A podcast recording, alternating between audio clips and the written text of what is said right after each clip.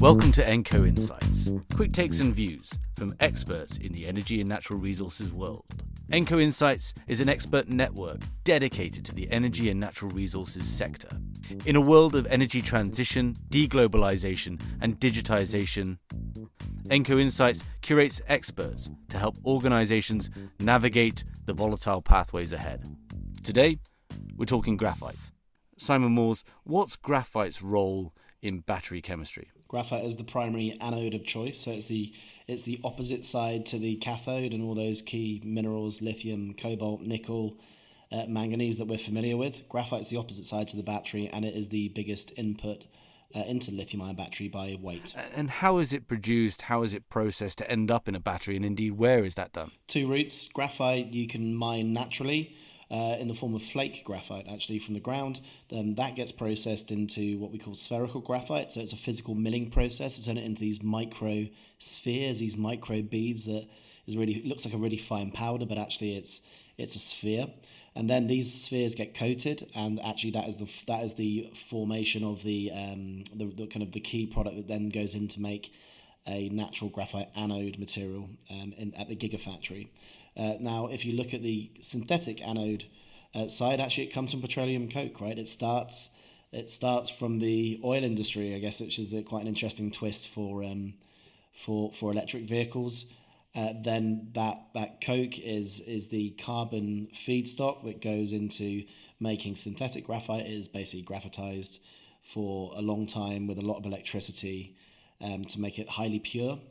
Um, a highly pure form of carbon that's then crushed down and also then it's made into a synthetic graphite powder. Now you can use a natural graphite powder or synthetic. A lot of the time it's blended because synthetic graphite is more expensive than natural graphite but that's the uh, the two primary routes can you talk about where where it is produced which companies? And this is an incredibly intensive uh, as you mentioned there sort of environmentally and energetically to produce this which is why indeed graphite production has mainly migrated to China and so forth with that kind of not not in my backyard ism.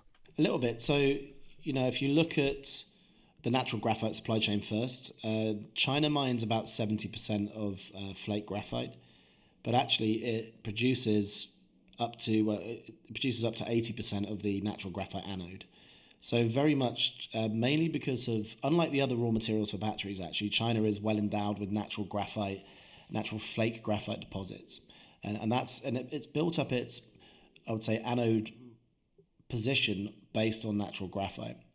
Um, now you've also got a big synthetic graphite anode um, market there for uh, just the, the, the, industry for a lot of the synthetic graphite anodes um, or synthetic graphite producers in China were actually making um, anode rods for um, electric arc furnaces and different um, different furnaces to kind of melt uh, metal, right? So melt scrap metal. So that was the formation of the industry. But of course, um, the, it could also be used gra- crushed, ground down into um, fine powder for anode material as well. China dominates that supply chain as well. It's seventy percent of petroleum coke. The feedstock comes from China. Seventy percent of synthetic graphite is made in China and 97% of synthetic graphite anode is made in China. So either way you cut it, natural or synthetic, China's absolutely dominant in this market. And that is why recent announcements or from China talking about export controls around graphite have sent shockwaves through the, the, the, the battery supply chain. Yes. So China is now putting graphite in its radar as one of the key, of course, one of the key inputs into a battery.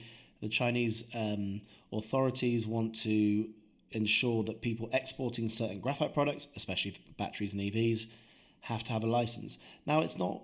Um, it wasn't the, the necessarily the, the biggest news that, that China. It's not like a rare.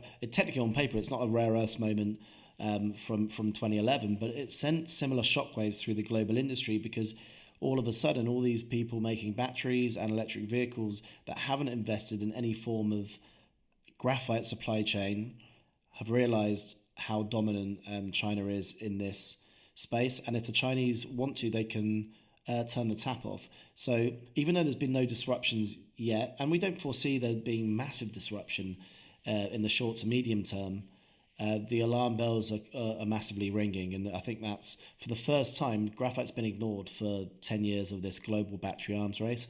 And for the first time, everyone's talking about graphite. And how is graphite priced? Private contracts between buyers and sellers. Benchmark makes um, publishes uh, weekly and monthly graphite prices from synthetic to natural to the feedstocks to the anode material. Um, but it's it's much like lithium was, um, still is to a certain extent, but was uh, five years ago. Graphite is exactly the same. You you produce it, you do a private contract to the people you're you're uh, selling it to, and um, so it's very old school in in that perspective. Well, Simon Moores, CEO and founder of Benchmark Minerals Intelligence. Thanks for your time. Thanks, Paul.